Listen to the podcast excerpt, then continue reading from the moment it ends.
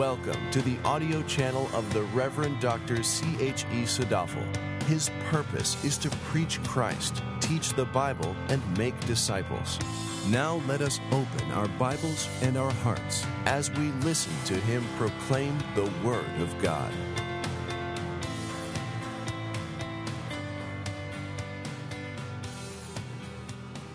Now, someone is thinking it is Palm Sunday. What is this man doing preaching out of Genesis?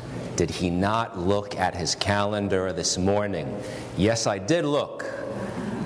And today, we're going to be talking about the ark. And today is going to be all about Jesus. So fret not, you're in the right place. Okay, let us pray. Now we humble ourselves before God Almighty, whose grace has gifted us and whose love has saved us. Patiently now we wait for thee. You word is a lamp to our paths and a light to our feet. May the Holy Spirit strengthen his servant to deliver a word of truth so that many to Jesus will come and meet. Amen. Genesis chapter 6, verse 14. The NASB says, God speaks to Noah. Make for yourself an ark of gopher wood. You shall make the ark with rooms, and shall cover it inside and out with pitch. This is how you shall make it. The length of the ark, 300 cubits, its breadth, 50 cubits, and its height, 30 cubits. You shall make a window for the ark, and finish it to a cubit from the top, and set the door of the ark in the side of it. You shall make it with the lower, second, and third decks. Behold, I, even I, am bringing the flood of water upon the earth to destroy all flesh in which is the breath of life from under heaven. Everything that is on the earth shall perish. But I will establish my covenant with you, and you shall enter the ark, you and your sons and your wife, and your sons' wives with you. And of every living thing of all flesh, you shall bring two of every kind into the ark, to keep them alive with you. They shall be male and female of the birds after their kind, and of the animals after their kind, of every creeping thing of the ground after its kind. Two of every kind will come with you to keep them alive. As for you, take for yourself some of, of all the food which is edible, and gather it to yourself, and it shall be for food for you and for them. Thus Noah did, according to all that God commanded him, so he did. Please be seated. So, church, here is a Bible fact God likes telling stories. God likes telling big truths in a context of a story. So, the meaning, the richness, and depth of these big spiritual truths are easy to digest and easy to understand. People think, everyone knows about the parables Jesus told in the New Testament. Everyone knows that Jesus was a good storyteller by use of parables. But what many people fail to realize is that God is unchanging. So the same God that existed in the New Testament is the same God that existed in the Old Testament. And in the Old Testament, God was telling stories there as well. The difference, however, is that when Jesus told a parable in the New Testament, he took a big spiritual truth and told it by the means of a parable, a fictional story. But when God tells us a parable in the Old Testament, what really happened in the Old Testament was real. It was historical. It happened in real life. But contained in those narratives, contained in those parables, was also a big spiritual truth. So today we are in the book of Genesis. We just read verses from the parable of the ark. And the big idea the big spiritual idea that's contained in the parable of the ark is simple. Everything I'm going to say this morning is going to revolve around one core idea. And that core idea is salvation is of the Lord. The big idea of the parable of the ark is simple. That idea is that salvation is of the Lord. When I say salvation, what do I mean? I mean being saved. I mean being delivered from death as a result of sin and being preserved as a result of believing God. And in the parable of the ark, the ark equals Christ, and Christ equals salvation. So if you are in the ark, you don't drown. If you are in the ark, you get saved. If you are in Christ, you don't die. Because if you are in Christ, you are saved. Because salvation is of the Lord. So let's make sure we all know where we are. We're in Genesis 6, verses 14 to 22. These verses describe God's command to Noah to build the ark. Why is Noah building an ark? Because a flood is coming. The flood was an instrument of universal judgment on a world that forgot about God, and the ark was the vessel of safety that would preserve Noah, his family, and animals coming in two by two. So when Noah was commissioned to build the ark, what we'll find is that Noah was a man now out of place in the world in which he lived. Noah was building the ark, therefore, he had a future preference. He was living now for the future in building the ark when everyone else around him was living for the present. In other words, you could say, that Noah was not conformed to the world around him, but he was transformed by the word of God. Romans 12, 2. The last thing on the world's mind was the ark. The first and the last thing on Noah's mind every single morning was building the ark. And isn't this ironic that back then, eight people, the eight people who actually believed God, the eight people who actually got on the ark. Who would have thought, if you were alive back then, that eight people would have gotten it right and the rest of the world would have gotten it wrong? Who would have thought this insignificant minority would be right and the entire world would be wrong? That the right thing to do would be living with a future preference as opposed to a present preference.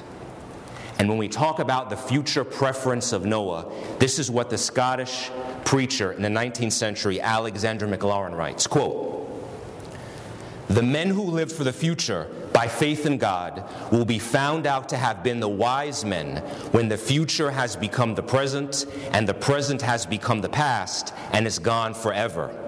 While they who had no aims beyond the things of time, which are now sunk beneath the dreary horizon, will awake too late to the conviction that they are outside the ark of safety. End quote. Now, why was the ark such a big deal? Simple, because the flood was universal, it was global, and it covered the entire world.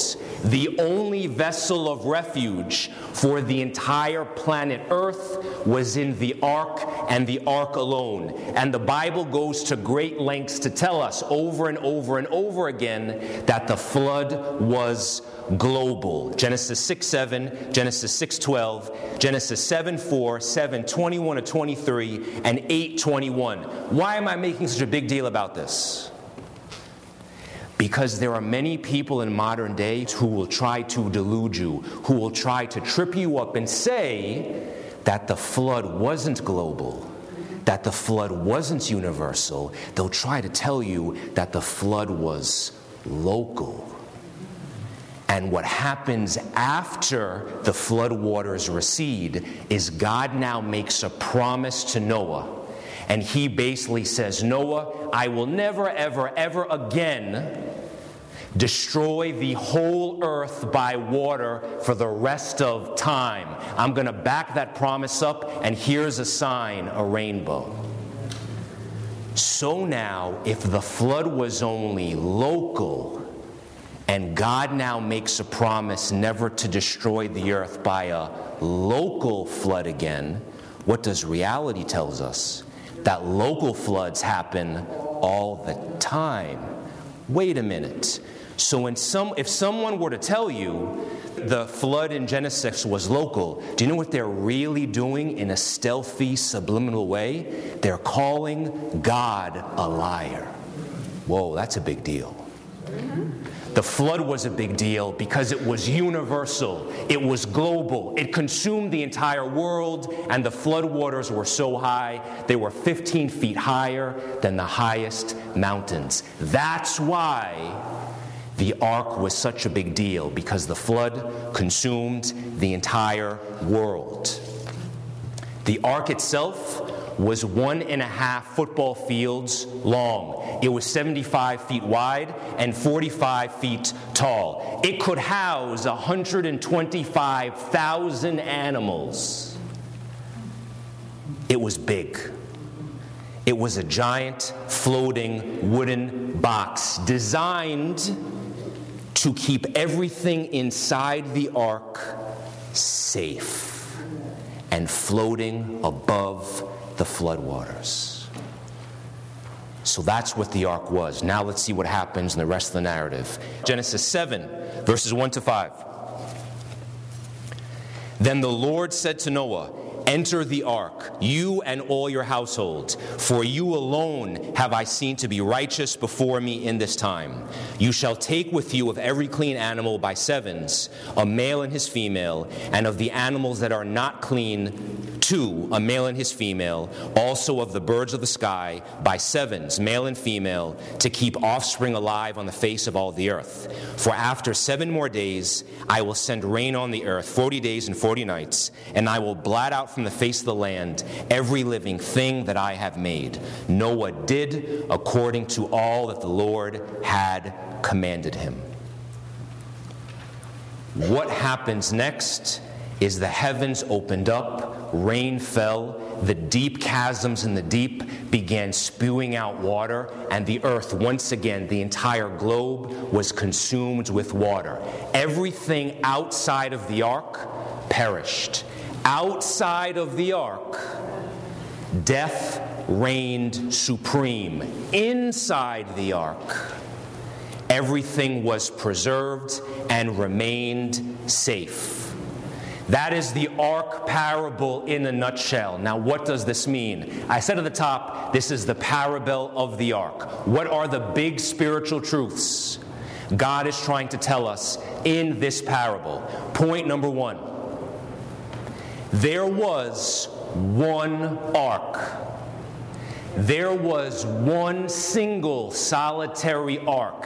Therefore, there is but one means of salvation. His name is Jesus Christ. It's very simple. If you believe in your heart and profess with your mouth that Jesus Christ is Lord, you will be saved. It's not about having faith. Faith in general will not save you, it is faith in the single solitary ark, Jesus Christ. There were not two arks back then in Noah's time. There were no private contractors building arks in their backyards. There was no arks are us. You couldn't hire someone to make an ark for you. By your own effort, you couldn't have climbed a mountain and said, I'm going to climb the top of Mount Everest and wait this one out. No, because while you were pitched there at the top of the mountain, what would now happen? The water would consume you because it was 15 feet higher. You couldn't fashion your own boat because only God's ark survives God's flood. You couldn't swim because you would drown. You couldn't float in a submarine because they didn't exist back then. And even if they did, the weight of water would have crushed that submarine to pieces. And just to make sure we're crystal clear, I was on a panel this week where someone asked me, Pastor Sadaphal, what can you learn from other religions in your limited pastoral experience? What have you learned that other faiths can teach you and make you a better Christian? And everyone else up there was saying they were giving these flowery, inclusive answers, and my head nearly exploded because it's clear that no one had been reading the Bible. Let's make sure, beloved, we're clear about something. There was one ark. Therefore, there is one means of salvation Jesus Christ. I want to make sure no one has a false sense of security. I would rather people be uncomfortable in the truth than comfortable in a deception. God's vessel is the ark, Jesus Christ. Another belief system, another faith in this parable represents someone outside of the ark that has a false idea in their mind, and that person perishes. That person dies because the only way to endure God's flood is in God's vessel. The only thing any belief system that denies Jesus Christ as the Messiah, the only thing that that belief system can tell you is how to get to the ark. And any heresy that would deny the deity of Jesus Christ is essentially someone not trusting in the reliability, not trusting in the trustworthiness, not trusting in the durability of God's chosen vessel. There is one means of salvation, one ark, and that is Jesus Christ. And why is there one ark? Why is there only one ark? That's an excellent question. And the answer is because salvation is of the Lord. God is the one who decides how you get saved, and how you get saved is in the ark, Jesus. Second point there was only one door to the ark. There was only one door to the ark. Therefore, there is only one door to God. His name is Jesus Christ. Genesis 6:16, God tells Noah to build the door of the ark. This, there was no side door. There was no basement door. There was no roof door. There was no door in the back. There was one door, and everything got into the ark based on that same door. The Bible protects the idea that there is only one door to God so carefully that in Galatians 1a, the Bible says, if anyone were to preach or teach anything else, that individual is to be accursed. That's not being offensive. That's not trying to be mean. That's trying to preserve people and make sure they understand. There is only one way onto the ark Jesus Christ. One door, one gospel, one ark, one Jesus. Jesus says in John 10 9, I am the door. If anyone enters by me, he will be saved. Because there was one door, this tells us what? Sinners and saints enter through the same door. Pharisees and prostitutes enter through the same door. Lions, tigers, tigers and bears enter through the same door. Clean animals, unclean animals enter through the same door. And it's not a matter of how you come into the door, it's not a matter of how, it's a matter of if you come in.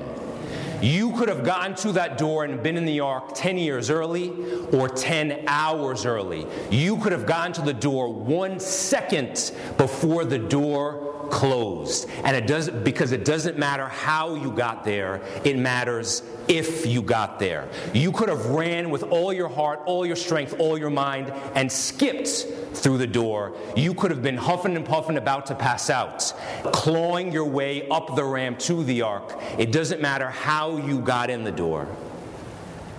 It matters if you got in. You could have smelled like fish walking through that door, or you could have smelled like the beauty parlor. It doesn't matter how you got in, it matters if you got in.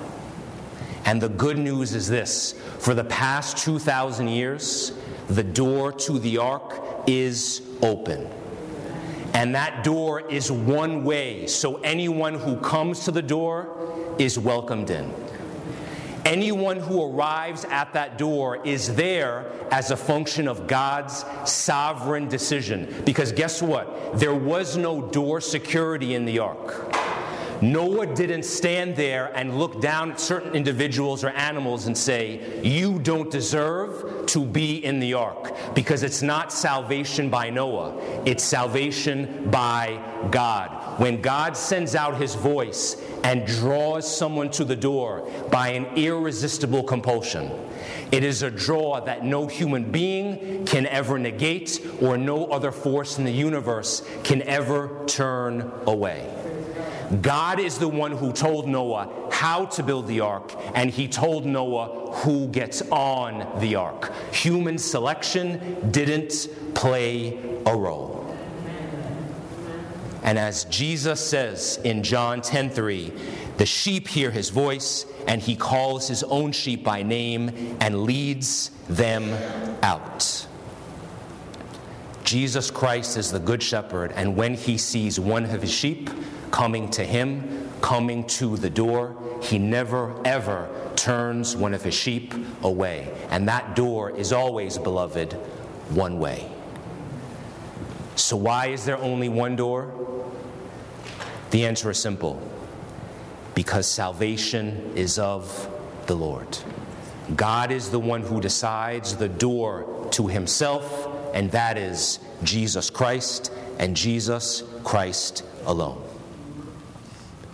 Third point the ark was the only safe refuge from the flood. Therefore, Jesus is the only safe refuge from the wrath of God. Jesus is a refuge for many because Jesus saves many. And here's the irony. As I said to you before, the ark was big. It could house 125,000 animals. So it wasn't crowded inside. People had space, people had room. There was lots of elbow room inside the vessel itself. So once you are in the ark, there is always liberty and freedom in the vessel that God has designed. Charles Haddon Spurgeon says it best. He says, quote, if you don't want to be in the ark, there is never any room for you. But if you do want to be in the ark, it is full of space. No one is ever in the ark who doesn't really and genuinely want to be there. And here's a crucial point. In Genesis 6:14 it tells us there were many rooms in the ark. There were three different levels in the vessel itself, and there were many different rooms. In the ark, therefore, there would be different animals, there would be different compartments where different organisms would be in different spaces. What does that tell us? It tells us that you could be in the same ark, but you're going to have a different experience. You could be in the same ark, but your journey on the water is going to look totally different than someone else's. The lions laid with lions, the elephants laid with elephants, the crocodiles laid with crocodiles. And here's the catch it's very likely one type of animal never interacted with a different type of animal. And that's okay. Because the thing that defines their safety, the thing that defined their salvation was the fact that they were in the ark. This tells us our Christian experience. We can never expect to have the same experience. But what brings Christians together is the fact that we are all in the same ark. Christians can be, they can have divisions in truth. What Christians never are, are unified in error. In Romans 14, the Apostle Paul even says, there are going to be gray areas in the Christian walk where the Bible isn't crystal clear. And Romans 14 allows for there to be a certain degree of freedom, what? In the ark in Christ. The ark was a vessel that was built based on what? The Word of God. So the contours, the structure of the way we think in our worldview is defined by God's Word. But in that Word, there are going to be divisions, and that, beloved, is simply okay. There are some churches who may baptize babies, others who don't. There are some churches who believe in a permanent view of marriage, others who say divorce is allowable. There are some churches who say, I'll never, ever, ever drink wine. Other churches have wine with their communion service. And that is okay because that represents different rooms and different floors in the ark. And here's a little key insight for you. Have you ever wondered why church people can be judgmental? Have you ever wondered why? Not anyone here, I'm just saying theoretically, theoretically speaking, why church people can be judgmental? Because they think salvation is by their room. They think salvation is by their level. They think you only get saved if you have the same exact experience as them, which is wrong. It's not salvation by a room, it is salvation by if you are in the ark. The prophet Elijah in 1 Kings, one day he was having a fit and he said, God, only I'm left. Only I'm good. Only I am doing it right. And God said, Elijah, there are thousands of others who are mine. Your experience is great for you, but guess what? God is bigger than one room. God is bigger than one church. God is bigger than one denomination. We are not saved by a room. We are saved by if you are in the ark, Jesus Christ. So the ark was the only vessel of refuge, and those who were in it were as safe as the ark itself. The ark did not fail because God never fails. The ark did not fail because his word can never fail. Once again, why was the ark the only vessel of refuge? because salvation is of the Lord, and God is the one who guarantees safety in Himself, in Christ. Four, God shut the inhabitants into the ark. This tells us that once God shuts you into Christ, nothing can ever shut you out. This is an eternal assurance of salvation. Genesis 7:16. This is what the text says. The King James says it best. And they went in, went in male and female all of all flesh, as God has commanded Noah, and the Lord shut him in. Let's think about this logically. If there was a lock on the inside of the ark that Noah could lock, don't you think someone would have gotten curious don't you think someone would have tried to peek out of the window and say, hmm, I wonder what's go-? maybe around day, you know, 12 or 13, they would have gotten curious and said, what's going on outside? And they would have tried, they would have tried to fiddle with that lock and see what's going on outside. Don't you think that if there was a lock on the outside of the door, that whoever tried was responsible for closing that lock would try to get in and make someone else close the lock for them. What this text tells us is this there was no lock. The person who shut the door was God Himself. Now, let me ask you a question. If God shuts you into Christ, who can release God's grip? No one. There is an eternal assurance of salvation. When you are in Christ, you are in Christ forever, for eternity. As Isaiah 22 22 says, When he opens, no one will shut. When he shuts, no one will open. And after God closed the door with his own hand, Death reigned outside while life, while joy, while rest, while peace, while comfort reigned in the ark. When God shut you in, that means there's a permanent separation from the outside as you are now in the ark. And Noah and his family were now kept in safety by a power that wasn't their own. So eternal assurance is never a vehicle, is never a means to be boastful because no one shut themselves in. They were shut in by a power that was not their own, God Himself. Now, let's ask a question now. Isn't this restrictive?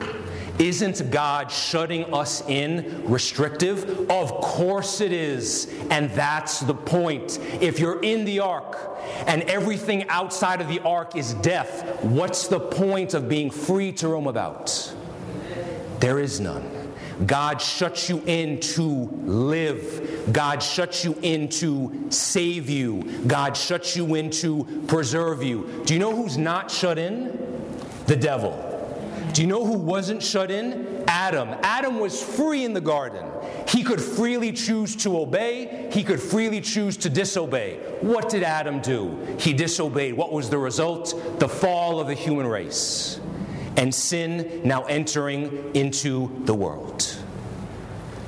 And there are many Christians out there who may be suffering from spiritual depression, who, although they're in the ark, they may feel as if or it seems as if maybe God shut them out. God knows we are but people. God knows we are temperamental. God knows we're emotional. God knows we're going to have good days and bad days, which is why God guarantees by His own hand that once you are in Christ, nothing can ever shut you out. And here's an interesting point. Did the ark have a GPS? Did the ark have a navigation system? Did the ark have any rudders? Did the ark have a steering wheel? It didn't. The ark was a floating wooden box designed for flotation. It was not designed for navigation. This means God shuts its inhabitants in, and then Noah and everyone inside sat down and they let God steer the ship. And the same hand that shut Noah and his family in is the same hand that guided that ark for the entire duration of the flood. And on top of that, was there a harbor for the ark to dock in? No wait a minute, this all makes sense now. God's divine hand then allowed that ark to rest safely in a place of comfort, and then Noah and its inhabitants stepped out of the ark. Don't we see? Don't we understand? It's God from start, beginning, and end. It's all about God.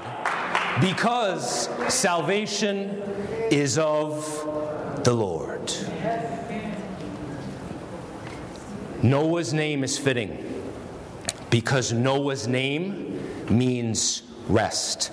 Noah heard God's word, he obeyed God's word, he was therefore shut into the ark, and then Noah steps out being preserved in a new creation, in a new earth that was now cleansed of all the violence and corruption that was present before the flood. And God was in charge of every step of this process because salvation is of the Lord. And this is why Jesus Christ is the only way to salvation. Jesus Christ is the only door to God because salvation is of the Lord, so we trust in the Lord to be saved by the Lord from the wrath of the Lord in order to find rest in the Lord forever. Salvation is of the Lord. Now, there's not an- another flood coming. There's not another universal global flood coming, but there is judgment that is coming in the future, which tells us the parable of the ark is as relevant then as it is now. And the parable of the ark speaks to two different people. The parable of the ark now speaks to those who are outside of the ark.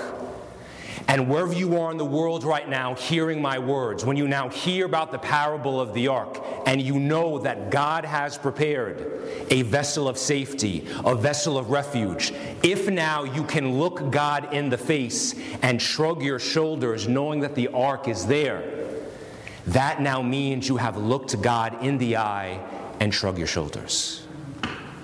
For those who are in the ark, we now realize what? There's plenty of space, there's plenty of room. We now have to go out and tell others who are otherwise unaware of the ark, we have to tell about God's prepared vessel of refuge. Because as the saying goes, the good news of Christ, the good news of the ark, is only good news if it gets there in time. It's only good news while the door is still open. It's only good news before the rain falls. And the fact of the ark, the reality of God preparing a vessel, is a reason for hope, is a reason for encouragement, because the same floodwaters that consumed the world are the same waters that lifted that ark higher and higher and higher up towards heaven. Here's the question I want everyone hearing my words to ask today. I want you to ask yourself who is your God? And when I say God, it doesn't have to be something that you worship in a house of worship. It's going to, your God is going to be what in your life is the bottom line? What is the ultimate thing that you take marching orders from? And ask yourself Has your God guaranteed eternal salvation? Has your God prepared the vessel of refuge for you? Has your God guaranteed eternity in Himself for you? What I'm asking you is this What has your God done for you lately? Because when I wake up every day, and ask myself that. I say each and every day, God died for me. The road that I take to the ark is paved by the, bl- the blood-stained footprints of Jesus Christ the Messiah. Has God died for you on a cross lately? And God is so good, that's not a question I can only answer. That is a question everyone who professes faith in Jesus Christ can answer. Because God died, God suffered, God was crucified and died on a cross so that the door to the ark would be open for all those who believe in their heart and profess with their mouth that Jesus and Jesus Christ alone is God. So, world, will you be shut in by God or shut out by the world? Salvation is of the Lord. So, call upon the only Lord that there is, and you will be saved. Let's pray. Lord, we thank you once again for your grace, for your mercy, and for your word, where the richness and treasures of understanding, the richness and treasures of meaning, and the utter simplicity where you can take big spiritual themes and communicate them to us, O Lord, in such wonderful and imaginative terms. We thank you for preparing this vessel of grace for us.